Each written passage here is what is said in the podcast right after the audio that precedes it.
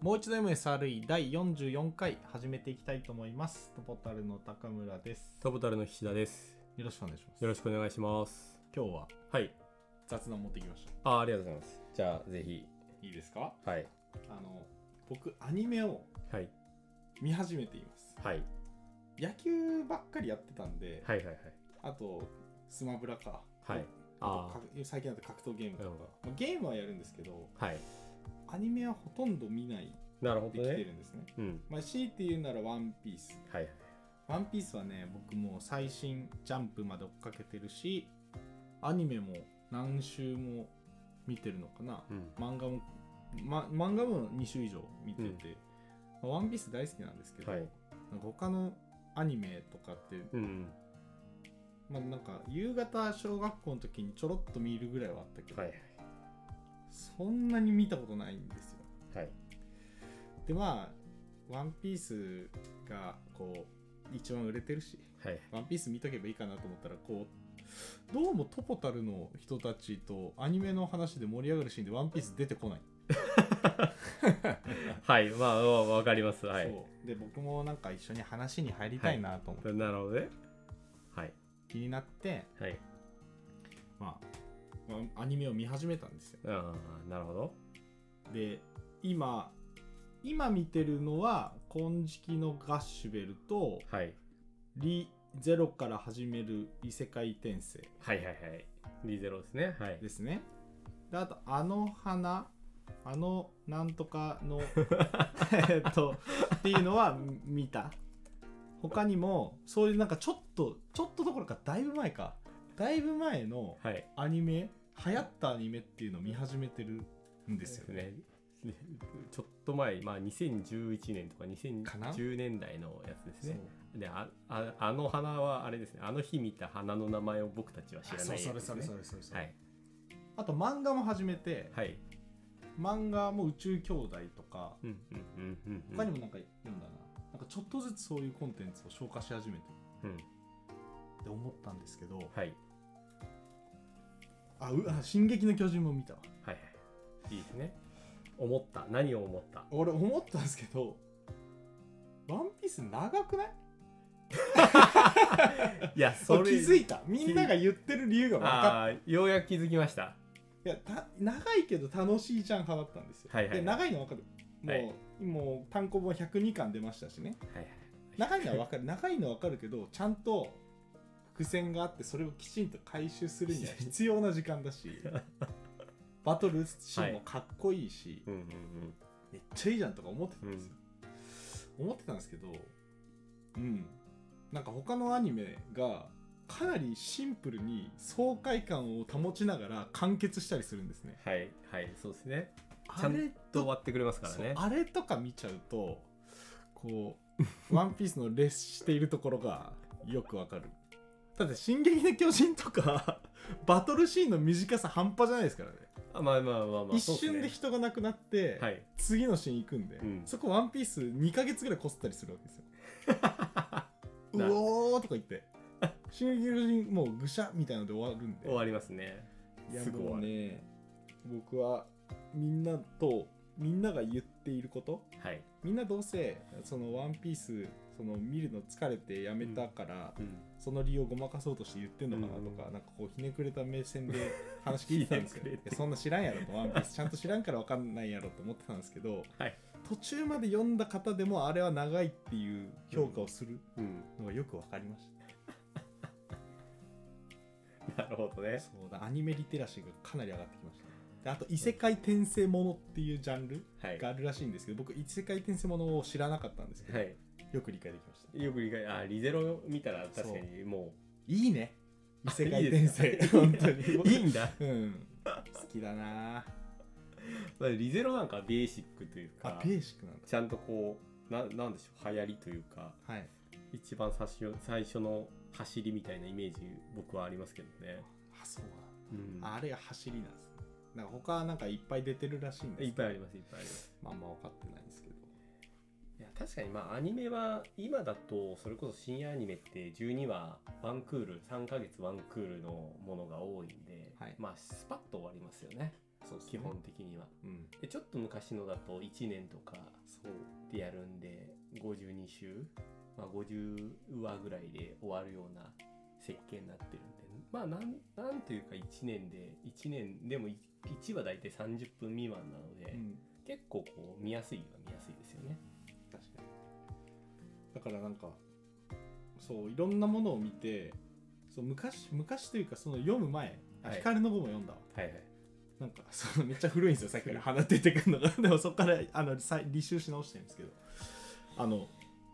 どういう漫画とかアニメがどういうものかっていう評価はい、はい。良くも悪くもなんか評価ができるようになってきた。ちょっとずつなってきましたもうそれまでこう一生懸命読んで、はい。うわーよかったーとかはい。そういうこう主観的な感想ばっかり持ってたんですけど、いやーこの漫画十何話ぐらいからだれたよねみたいななんかバランス感覚というかっていうのは養われてきてて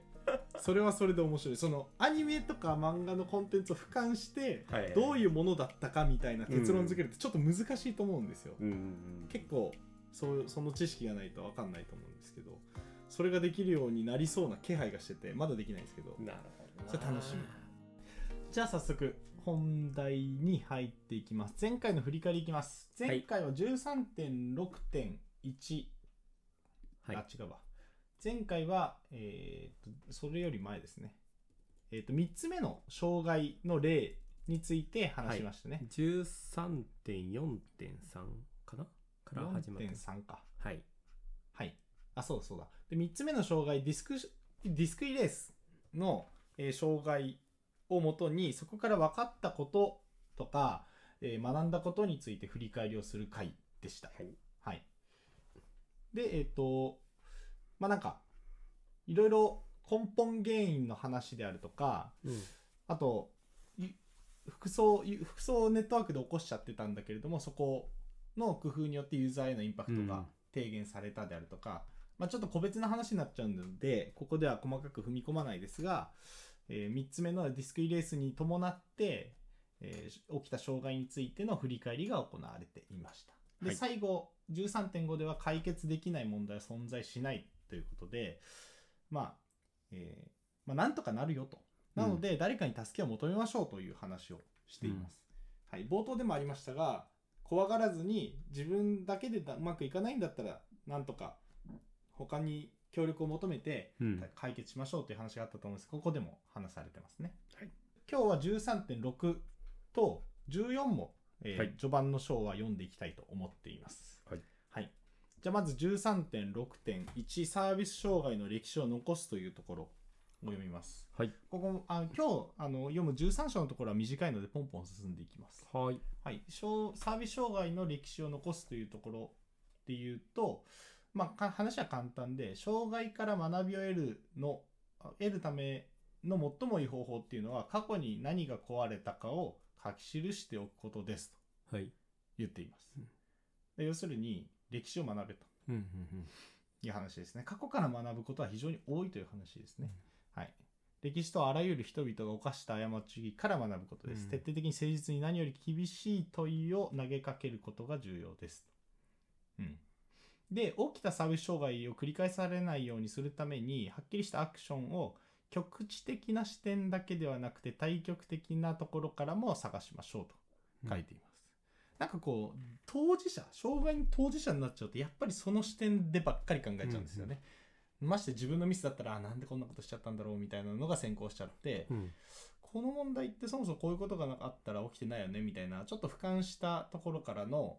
コメンントとかう考んえっていうのはなかなかできないと思うんですけど、過去に起きたものほとんどがねト。はい。他人で自分の関わりないシステムだったりすると思うんで、まあ、ちょっと熱が冷めた状態で見れたりするから、まあ、そういった点でも有効なんでしょうね、きっうん。とで、えー13.6.2、うん大きなむしろありえそうでもない問いかけをしましょうという話がつ次に続いていますここでは、えー現実以上の大きなテストはないというのが冒頭に書かれています、はい、要するになんか現実で起きることうん。っていうのは、まあ、かなり大規模な問題とかかなり起きるうん。ので、まあ、それに備えないといけないんですよね。うんうんだか、ら、ありそうもない問いかけっていうものをして、万全な対策をしましょうと。うんうんビルが電源落ちちゃうとか、ビルごと電源落ちちゃうとかね。はいはい。はい、あとは、データセンターがやの、ね、電線が焼き切れちゃうとか、うんえー誰かがウェブサーバーをクラックししたであると かここで書いてあるのはネットワーク機器のラックのフロアが数十センチ浸水しちゃうとかうわあ、怖っまあなんかこうありえそうもない問いかけをしてで、まあ、実際にそういった超大規模なことが起きた時にどうするかっていうのをシミュレーションしてみましょうと、まあ、訓練をする時のための問いですよねうんうんでそこで書かれているのが、まあ、考える視点ですね。あなたはどう対応しますか誰を呼びますか支払いするのは誰計画はできているかい対応方法は把握できているか、うんうんシステムがどう反応するか把握できているかもしそれをしょが生じたら、はいその被害を最小限にとどめることができますかとか、うんあなたの隣に座っている人にも同じことができますか、ともうこう質問攻 めになってますが、はいまあこういったことを、えー考え問いかけをしてうん訓練というか小つ大きな障害に備えていきましょううんうんうんという内容ですね。はい、で予防的次13.6.3は予防的なテストの進めです。はい。ここでは障害について理論と現実は大きく異なると言っています。でうん要するに、テストちゃんとやった方が、えーいいよっていう話をしていますね、はい。理論と現実は大きく異なるんだけどそれのテストをするのはかなり効果的だと。うん。でどちらがいいでしょうかっていうのを聞いててここの章では。はい。土曜の午前2時だから深夜2時ですよね。うん。会社のほとんどの人が親睦のために社員旅行から戻っていない時に障害が起こることうん。と最も頼りになる優秀な仲間が近くにいてそれまで数週間にわたって最新の注意を払ってレビューしてきたテストをモニタリングしてくれてる時に起こる障害はい。どっちがいいのって聞かれてますねそんなん後者に決まってますよねうんうんうんシニアエンジニアが近くにいて平日に起きる障害そうだよねうんな。なんとかしやすそうだもんね。そうですそうです助けも求めやすでい。も実際はそのシステムは平日の営業日だから障害を起こしていいやとか思いながら障害起きないんでうん、そうですね。土日の深夜に全然起きるむしろバッチとかそういう時間に起き あの実行してたりするんではい。なかなかその時間に起きあうのん障害起きるってことも多いうんうんので、まあ、そういうことに備えて予防的なテストっていうのをやった方がいいよっていうのを書いてあります。うんうん。はい。なるほどね。というわけで13.6今話した感じで、まあ、今までのはいここまで読んできた取り組みをうん。改めて振り返るようなはい。章になっています。ありがとうございます。はいなんか一個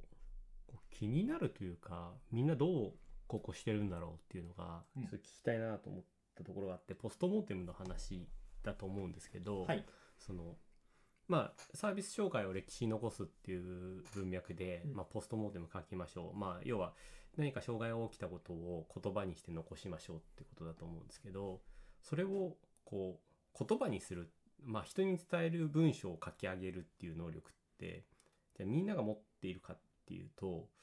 だからそこってどうなんだろうねって思う瞬間も結構多くて。うんじゃあどうやったら書け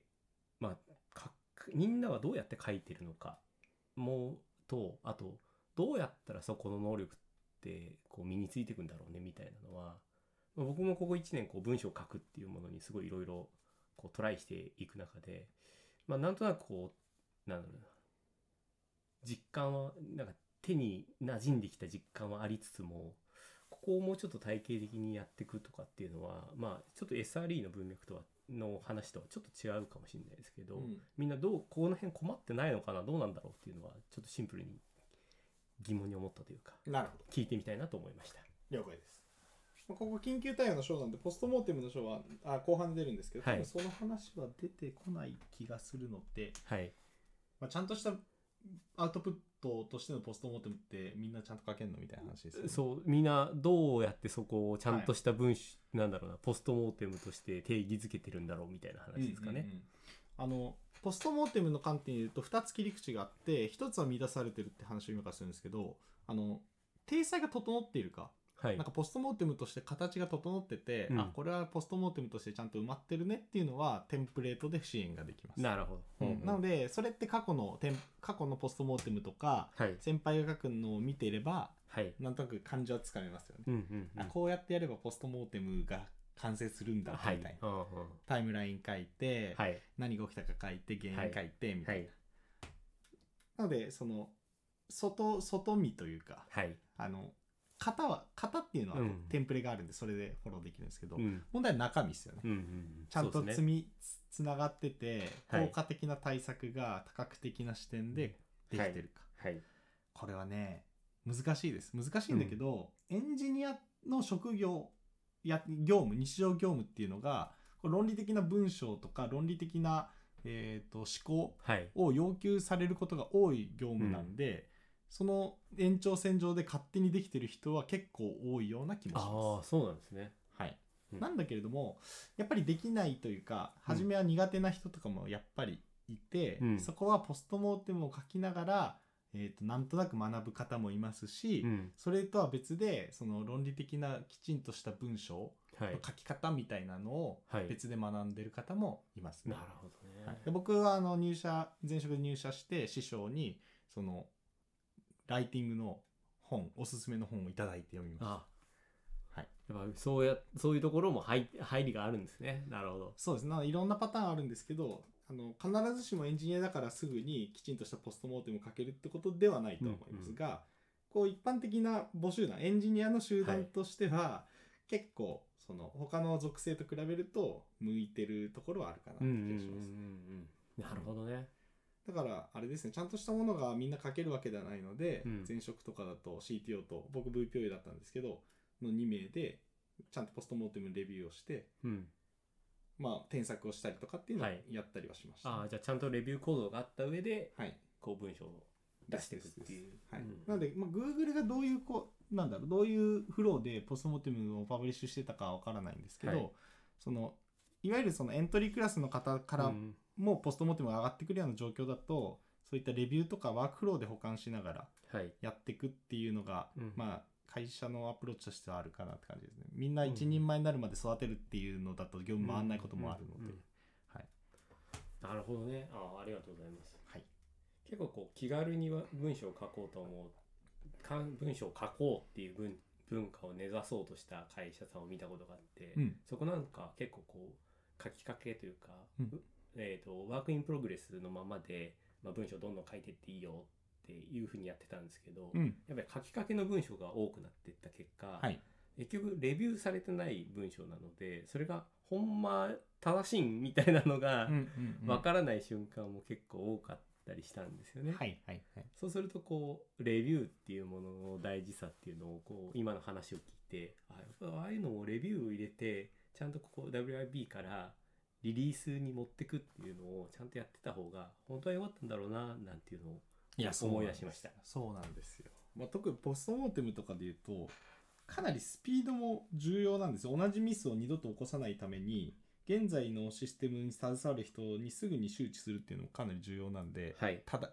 厳密に正しく書くっていうのと同じぐらい重要、うんなのでなんかその辺のバランス感覚は結構ドキュメント化して周知してたりしましたね前職でなるほど。はい、なんか期日管理きっちりでしたねポストモーテムは なるほど。はいそうなんだそうそうそうそう そうなんです、まあ、ポストモーテム以外のドキュメントとかはねワークインプログレスとかで結構放置しちゃうみたいなことはよくあると思うんですけど、うんポストモーテムは結構ちゃんとやってた気がしますなるほどね。ありがとうございます。というわけで13章はまとめに入ります。はい。まあじゃあ振り返ると何をしたのかについて話します。まず3つの障害の例がありましたよね。うん。でそのはい3つの障害の例に対して共通するところをか、えーと振り返っていきます。まず対応者なんですけどパニックを起こさずに必要と思われる場合のあ必要必要に応じて周りを巻き込んでましたよね。うんうんうん、素晴らしいパニックに一人もなってなかったさすがっていう感じなんですけど、はい、で、えー対応したエンジニアはそれまでのサービス障害を研究してそこから学び取りその結果同じような種種類のサービス障害にうまく対応できるようにシステムを構築したのですと、まあ、だからはい随所で対策がされてたので、うまあ、そのあたりも素晴らしいという話あとはあ新しいタイプの障害が発生するたびに対応者たちはその障害の様子を書き記しましたと。はいはいそうすることによってトラブルシューティングの方法を他のチームが学べたりとかっていうことができた。うんうんうんあとはシステム対応者たちは前もってシステムのテストをしましたと。はいまあこうしたテストによって修正が解のレイヤーに潜む問題を解決したことを確認して他の弱点をサービス障害が生じる前に特定できたのですはいという感じでトラブルシューティング、えー、と緊急対応を行ってその時々で出てくる課題に対してきちんと対応してたっていうのがう Google の取り組みの学びとしてあって、うんはいはい、なので対応中はパニックにならないでうん周りを巻き込む、うんで対応した後もちゃんと改善活動をしてちゃんとテストをするところまでうんいう話は共通してて、うんまあ、今回今回の Google の固有のケーススタディではあったんですけど緊急事態に対する今言ったアプローチっていうのは、まあ、どんな時期どんな規模でも適用できるでしょうというのが結びに書いてあります。はいでじゃあ今はい日から14章14章はい入っていきます。で久しぶりにあれですね僕がメインで話してるんですがこの章からずっと僕がまたメインで戻ってやっていこうと思っています。はいはいじゃあ14章を早速始めるんですがいつも章の始まり格言があるんですけど今回ないんですねあなねうんないですねなんかだからあれは毎回あるんじゃなくてこの担当者の書きたいやつがそ書うくだけ書っいててたい書いてたっうていう感じですかね はいはいインシデント管理ですこの章のタイトルはインシデント管理はいインシデント管理効率的なインシデント管理はインシデントによって引き起こされる混乱を制限しできる限り通常の運用に復帰するための鍵となる、まあ、重要だという話ですね、はい残りうるインシデントに備え模擬訓練を前もって行っていなければインシデント管理は現状の、えーが現状に対して的外れな状態になってしまいますと、うんうん、だから訓練重要だよって話してますね、はいでこの章で話すことを冒頭で言ってるのでそこも読んでいくんですが、はいえーとあるインシデントの様子を最初から最後まで書き出していますほうほうほうはいでこのインシデントはアドホックにインシデント管理を行ったためあっという間に管理不能になってしまいましただからバッドケースですね、うんうんうんはい、 でそしてこのインシデントに対して十分に管理が行き届いたアプローチの概要を見てインシデント管理がうまく機能してたら同じインシデントがどのようになっていたのかうんっていうのを見ていくって感じです。ナロー系ですかね これもしそうですうねまくいってたらどうなってたかっていうはい話です。なので、えー、と今日はどんなインシデントが起きてどんな感じでうまくいかなかったかっていうところをさらっと読んでいきたいと思っています。じゃあここを読むとなんでこうそんな対応しちゃったのかまあよ管理不能になってくるのかっていうのが見えてくるのかなイエス。いやー楽しみですね OK ですかね。はいはい。じゃあ、ストーリーなんで、だらーっと読んでいきますね。ああ了解ですはい。えーと、まず、あなたは、がもう自分の立場を把握してほしいんですけど、ザ・ファームという企業に勤めてるオンコールエンジニアのマリーさんですね。うん自分私はマリはー、いオンコールエンジニアですと。はい、で今、午後、えーと、木曜の午後2時、まあうんいい時間ですかね、週中のはい昼過ぎにページャーが鳴ったと。で、ブラックボックスモニタリングからは、あなたが担当しているサービスのトラフィックが一つのデータセンターで全く処理されてなかったことを告げています。はいはい、電話が鳴って、うん外形監視の、はいえー内容の一つで、データセンター丸ごと処理できなくなってるよと。うんため息をついて、コーヒーを置いて修正作業に着手します。うんあ、やれやれと。うんでこのタスクに取り掛かって数分後別のアラートがもうい別のアラートがもう一つのデデータセンターでも処理が止まったことを告げます、うんはい、数分経って他も止まっちゃってうる、んもう親って感じになりますようね、んデータセンター一つじゃなくて他のところも影響してる、そしてあなたが担当している5つのデータセンターのうち3つ目のデータセンターでも同じ障害が発生したと5分の3死んだはいはい、で悪いことにトラフィックは残りのデータセンターで処理できる以上の量であるため過負荷が始まりうんまうす、んまあ、5あるうち3死んだら2にアクセス集中しちゃうんだけどそうですよねさば、ききれない結果サービスは過負荷で全くリスリクエストが処理できなくなってしまいましたあだからページャーなって数分でもうサービス全落ちあですようわあなたは永遠に続くかと思われるこほどのログあほどの間ログをじっと見つめていますなんかログ見てる間、はい障害でサービス全落ちしてるんですよね、はい。この時間永遠に続くんじゃねえかっていう不安に駆られるって いう話ですねこれは怖っはい、で数千行のログから最近アップデートされたモジュールの一つにエラーがあるように思われたのでリリースをロールバックしましたはい。ですがロールバックしても改善されないことを見てあなたは現在大量のキャパシティを急激に失っているサービスのほとんどのコードを書いた、えー方に電話をしますうん。はい。で、自分のタイムゾーンでは、午前3時半なんだけどって言われながら、ジョセフィーヌさんがはい電話をもらったんだけど、い、っぱい、ほとんどそのサービス作った人ですね。はいやもう眠いんだけどっていうことを言いな がら、ね、様子見ますねと。はい。で、同僚のサブリナさんとロビンさんは、自分たちのためになるから調査を始める。ちょっと見てみるね。と言ってくれてる。うんそしてスーツ組の一人の上司に電話をします。あススーツ組の一人が上司に電話をします。それを見ててね。スーツ組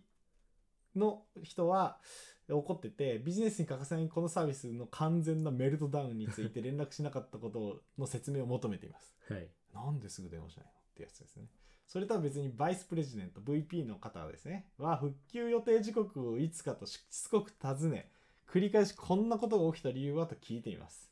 はい。同意したいのは山々ですが、本来の仕事をするのに必要な意識をそんなことに割いているわけにはいきません。うん。はい。で、えーバイスプレジデントは自分の過去のエンジニアリング経験に頼り、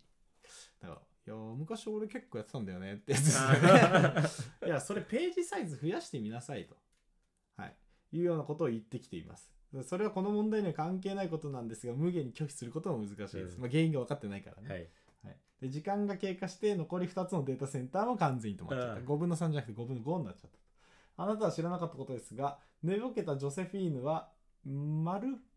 マルコさんでいいかなを呼びましたと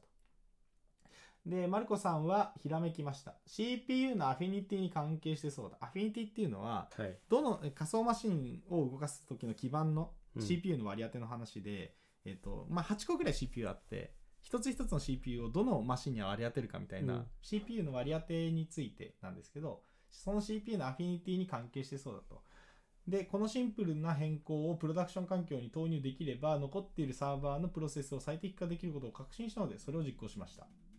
数秒のうちにサーバーは再起動され変更を受け入れそして死にました 終わりだよっていう感じですねはいちょっと話長かったんですけど伝わりましたかねはい。大丈夫です。はい、というわけでうわまあその私マリーさんはい。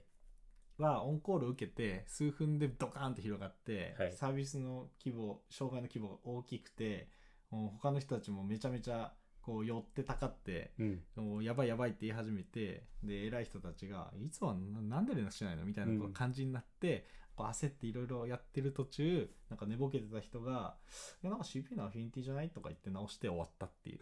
終わったってのは解決せずに死んだっていう感じですねまあ辛いは今日この14章これをモデルにモデルに話していきます、はい。はい、で今日は何が良くなかったかみたいなところを話して終わりはい。ですね。まあ、ちょっと次回がまた待ち遠しいわけなんですけど、うんはいあそこまでで終わりにしたいと思います。はい。管理、14.2、管理されてないインシデントの詳詳細分析。この状況で注目すべきは、誰もが自分の仕事を自らの考えで実行したことです。うん俺こう思うんだけどねっていうので、全部やっちゃったっていうやつ。あなぜこれほどまでにおかしなことになってしまったのでしょうかいくつかの一般的な危機危険要因によってこのインシデントは急速に拡大し制御不能になってしまったのですということでここから整理されて話されています14.2.1技術的な問題への極端な集中私たちは技術的な技量を見てマリーのような人物を雇用しがちです。そう従ってマリーが勇敢に問題を解決しようとするあまりシステムの変更作業に忙しかったのは驚くことではない。あ。マリーさんめっちゃ忙しい。私ね、私。うん。マリーは手元の技術的なタスクでいっぱいなので問題を緩和する方法についてより大きな視点から考える立場にはいなかったっうん。うん。うん。ていう感じです、なるほどね。はいなのでなんとか復旧させよう復旧させようってなっちゃってるんで、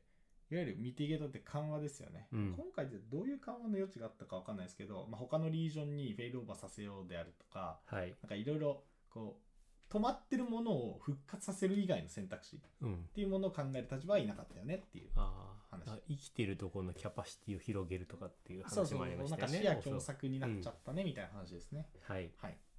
14.2.2貧弱なコミュニケーション、はい、同じ理由からマリーさんはコミュニケーションがあ忙しすぎて取れませんでしたとはい。で同僚同士の間もどういったアクションをしてるのかよく分かんなかっうんた、まあマリーさんやってるらしいけど結構時間経ってるけど何してんのかねみたいなはい、でビジネスのリーダーを怒り顧客顧客はイライラし問題のデバッグや修正に手を貸せるはずのエンジニアは効果的に使ってもらえませんでしたはい。ベテランエンジニアもこうボケーと見てるっていう、はい。はい、14.2.3勝手な動きマルコさんはえ良かれと思ってシステムに変更を加えましたしかし同僚のとの同僚との調整を怠りましたトラブルシューティングの技術担当であったマリーさんとも連絡を取らずに勝手にやっちゃったとはい。はい、で結局その変更は悪い状況になってしまいましたとはい。いううことでわすうわあマルコムさんだマルコムさんなるほどね。という感じです今日ここで終わります後味う悪いんわですけ どうわ来週に引っ張る引っな張りますここははい、ありがとうございます。はいまあ、そんな感じではい。まあ厳し厳しいですね。いインシデント対応は丸腰でいくと、もうこうも険しい感じになっちゃうと でもねこれ全然珍しくない気がしたんですよね話見てあ、そうなんですね。うん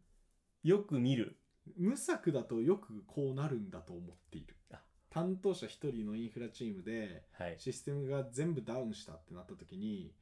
まあ、他頼れないし1人で頑張るんだけど、もうシステムにえ対するインパクトとか影響範囲お客さんに対する影響範囲とかって視点はエンジニアそんなに持ってないのではい。なんか直す方向に集中しちゃううん。そうするとなんか社長とか事業部長とかから電話かかってきてなんか落ちてるって聞いたんだけど本当みたい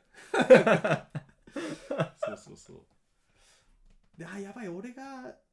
直したコードが壊れたのかなと言ってとか言って開発チームがはい。急にこうロールバックを勝手にやっちゃって余計ぶっ壊れるみたいなね なんか全然再現性ある気がしててこうなんかうわーとは思うんだけれども、はい。極端な例じゃないんじゃないかなっていう気がしてなるほど、どね。はい、どっかで見たことがあるうんやつあでするね。こう一言にはできないですねなるというわけでほど。はい。 14章に入りまして問題のあるインシデントがの紹介を今日したんですけど、もうこれがきちんきちんとインシデント管理をすると、うんどういうふうになっていくのかっていうのを次回お話しします、楽しみですはいね。どういう観点でインシデント管理っていうのはあるかって話をまずした後にはい。じゃあもし管理できてたらマリーさんどんだけハッピーなのかっていうのを、んんんはい、ちょっと次回楽しみにしていただければと思います。はい。ありがとうございます。じゃあ今日は以上にしたいと思います。ありがとうございました。ありがとうございました。